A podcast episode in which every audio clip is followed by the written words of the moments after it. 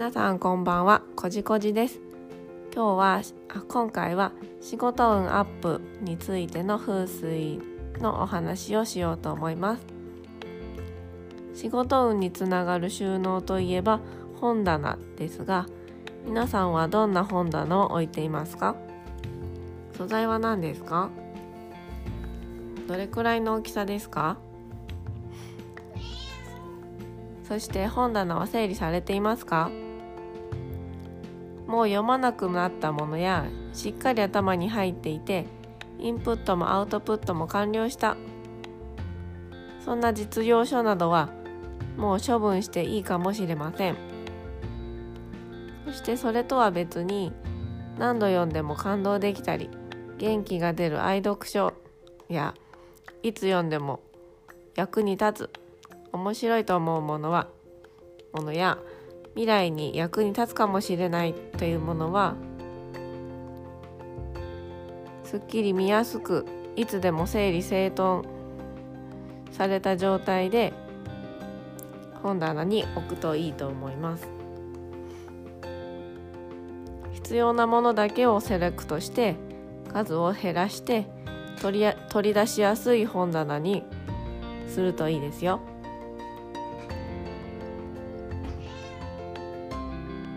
いつでも欲しい情報を取り出しやすい状態を作っておくということです。本棚自体は木の素材を風水的にはおすすめします。天井に届くくらいの背の高い本棚の方が良い運気を、うん、良い運気は集まりやすいです。そして情報を置いて置いている場所なのでそれらの情報には埃を積もらせないように定期的にお掃除も忘れずにしてくださいね。そして次に書類についてですが積み重ねて置いたままにはしないでくださいね。いい運気が通り通りを妨げてしまいます。ファイルなどに整理して入れて立てて保存してください。積み重なっていると取り出しにくいですし仕事の能率が下がります。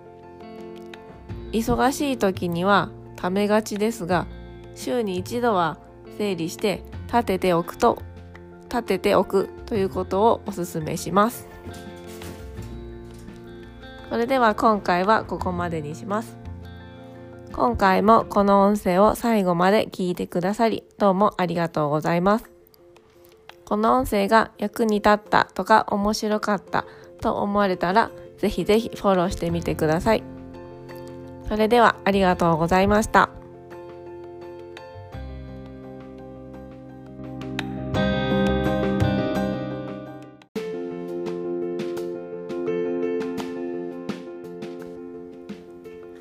皆さんおはようございます。こじこじです。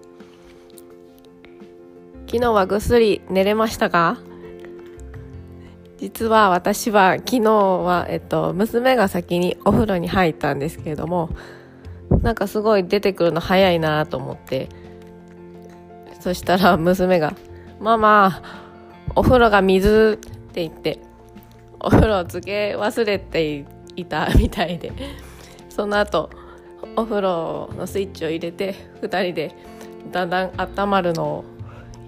待ちながら一緒に入ったんですけれども、えっと、今日はそんなお風呂で思い,、えっと、思い出したことがあったのでその話をさせていただきます。昔、えっと、娘と一緒にお風呂に入っている時にお互いのおへその話をしていたんですね。でその時になんか娘が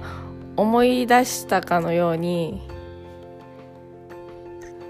娘があとママママのおへそと自分のおへそが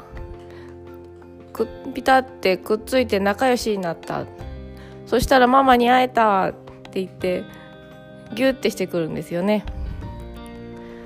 あこれって私のお腹に来る来た時の記憶なのかなと思ってすごいジーンとしてちょっと感動したんですけど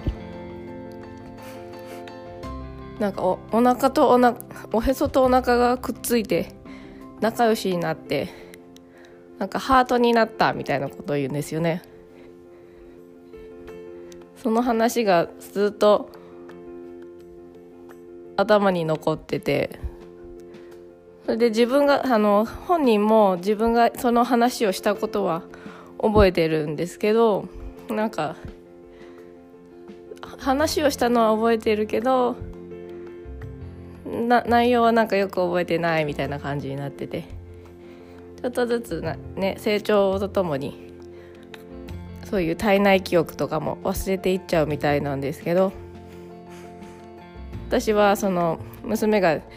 だんだん話せるようになってきた頃からお腹の中で何してたのとかお腹に来る前は何してたの？どこどっか行った？とか。どんなところだった？とか。すごい根掘り葉掘り聞いてたので。だんだん話せる言葉とかが多くなってくるにつれてなんかだんだんあの話してたことが具体的になってきてあここれこれのこと言ってたんだなとか。後からいろいろ話がつながることがあってとても感動し感動したり面白いなって思ったことがあります。またその話は次のえっと次の機会でお話しさせていただこうと思います。それでは今回はここまでにします。この音声を最後まで聞いてくださりどうもありがとうございます。この音声が面白かったとか役に立ったと思われたらぜひぜひフォローしてみてください。それではありがとうございました。